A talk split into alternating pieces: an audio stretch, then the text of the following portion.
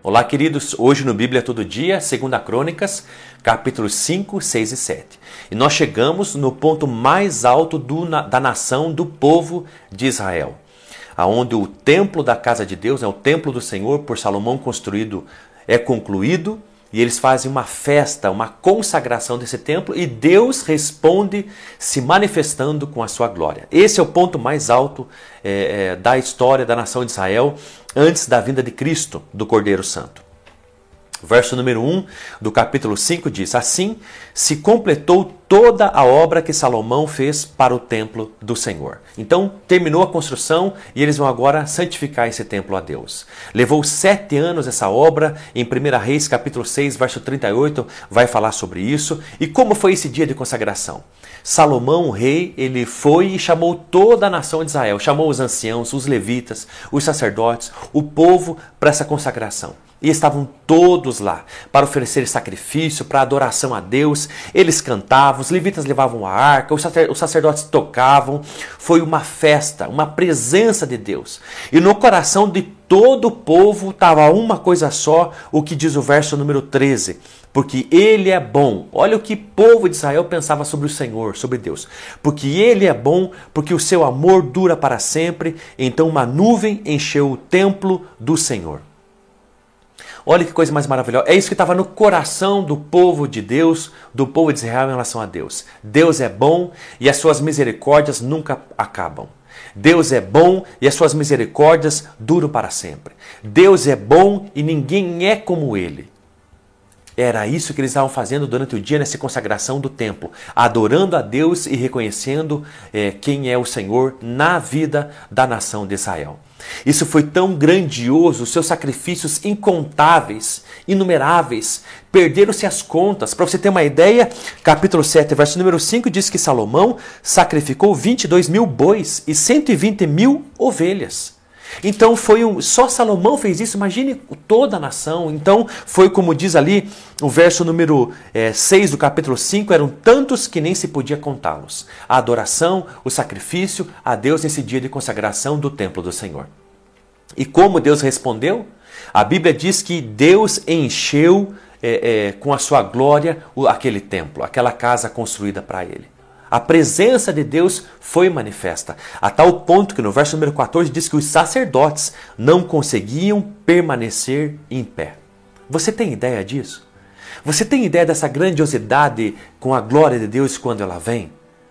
Olha que coisa mais preciosa. Então eu quero dizer uma coisa para você. Busque a glória de Deus. Busque a presença de Deus tão perceptível, manifesta, gloriosa. Busque essa presença de Deus que faz com que a gente às vezes não fique nem em pé, mas saiba que para isso é necessário sacrifício, é necessário busca, é necessário pagar um preço. Como você olha o capítulo número cinco, você percebe isso. Uma devoção, um temor, uma reverência, um, um desejo, uma consciência de quem é Deus e um preço pago.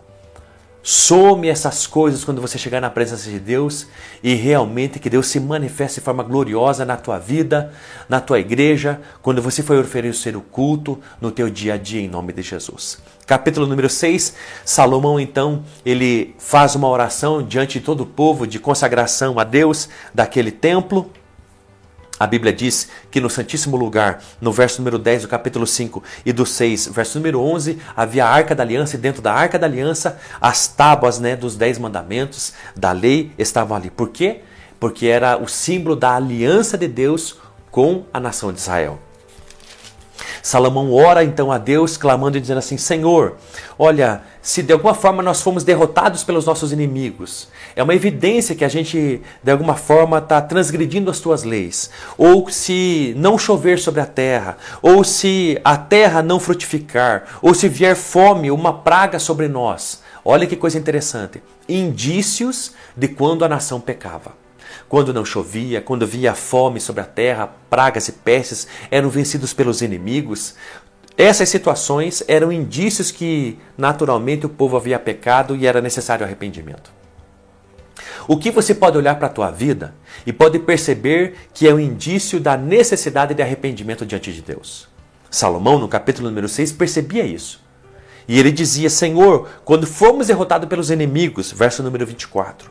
Senhor, quando o não chover, verso número vinte e seis. Quando tiver praga sobre a terra ou fome sobre nós, no verso número vinte e oito. Deus, saiba de uma coisa, que se a gente se arrepender e orar nesse lugar, nesse templo que nós construímos para você, ou se nós não estivermos aqui, estivermos longe, mas orarmos em direção a esse lugar, nos ouça e nos perdoe. Olha que oração mais grandiosa de Salomão, reconhecendo que o homem peca. Ele mesmo diz no verso número trinta e seis, quando pecarem contra ti, pois não há homem que não peque. Ele sabia então que o povo, ou uma família, ou uma pessoa, ou a nação de Israel poderia pecar contra Deus, e a consequência de um afastamento de Deus eram coisas terríveis, guerras, seca, fome, pragas e pestes, mas quando a nação orasse, então o Senhor, como diz ali no verso número trinta e nove do capítulo número seis, ouça, nos defenda e nos perdoe.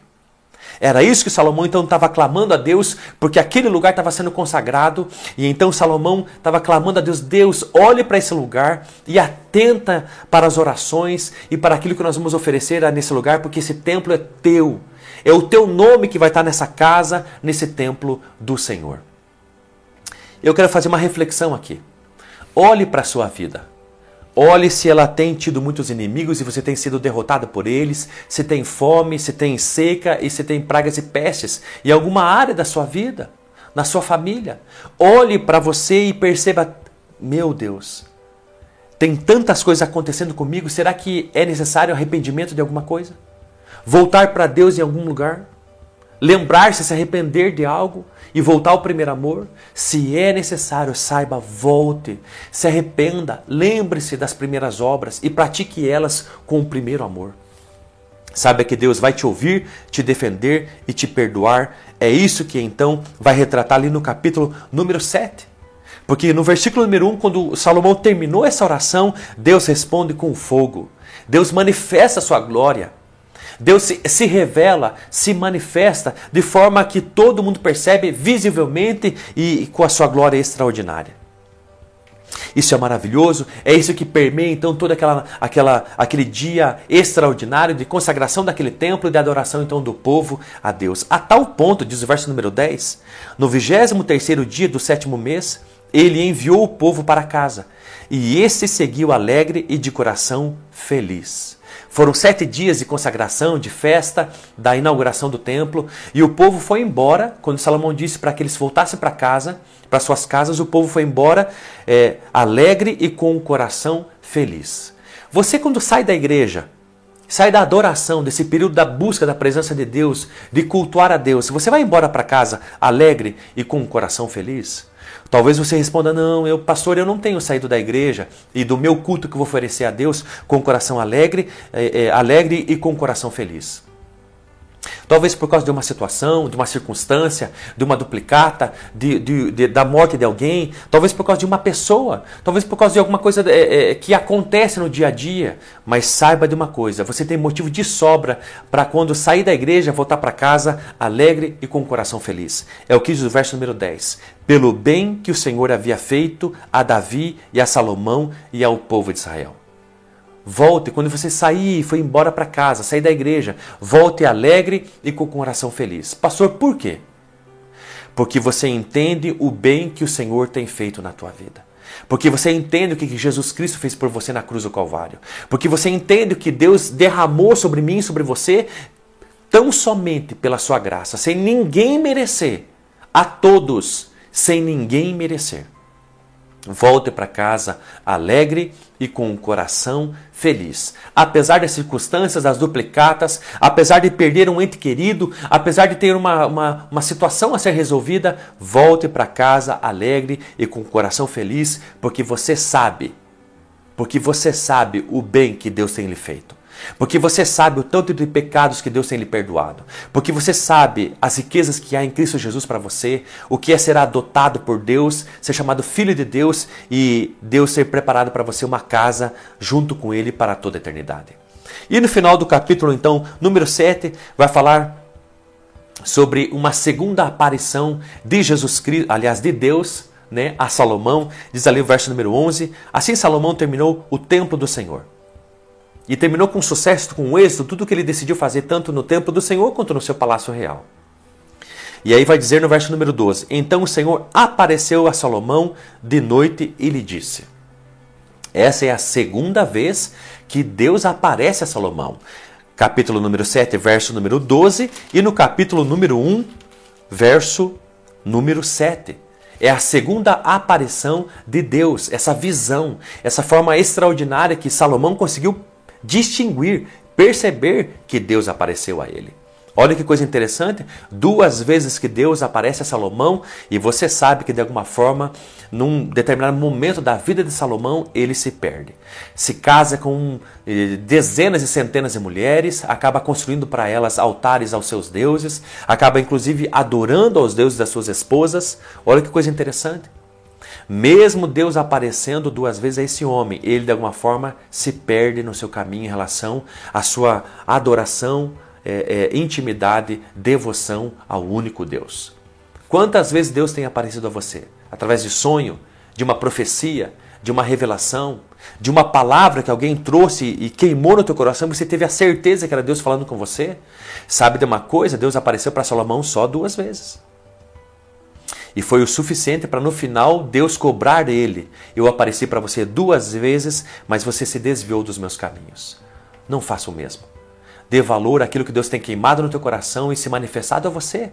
Aquilo que Ele tem revelado nos seus planos e propósitos com a tua vida. Permaneça firme com Deus. Nunca falte o óleo sobre a tua cabeça, o fogo sobre o teu coração. Acerca do teu amor por Deus e da tua santificação e devoção a Ele. Deus termina esse capítulo dizendo que ouviu a oração de Salomão e que atentaria para aquilo que ele disse. Que realmente colocaria o seu coração e os seus olhos naquele lugar específico e estava aceitando aquilo como a casa de Deus, o templo do Senhor. Ouviria o povo de Israel sempre quando orasse e quando se pecasse, se arrependesse dos seus caminhos e voltasse a Deus. Deus perdoaria e sararia sua terra. Saiba de uma coisa, se de alguma forma você percebeu que pecou contra Deus e por causa disso, de alguma forma, tem sofrido consequências, praga, peste, fome, falta de chuva, inimigos vencendo sobre você, se arrependa, clame a Deus, confesse que errou e sabe de uma coisa, Deus vai te ouvir, perdoar teus pecados e sarar tua terra. Deus te abençoe.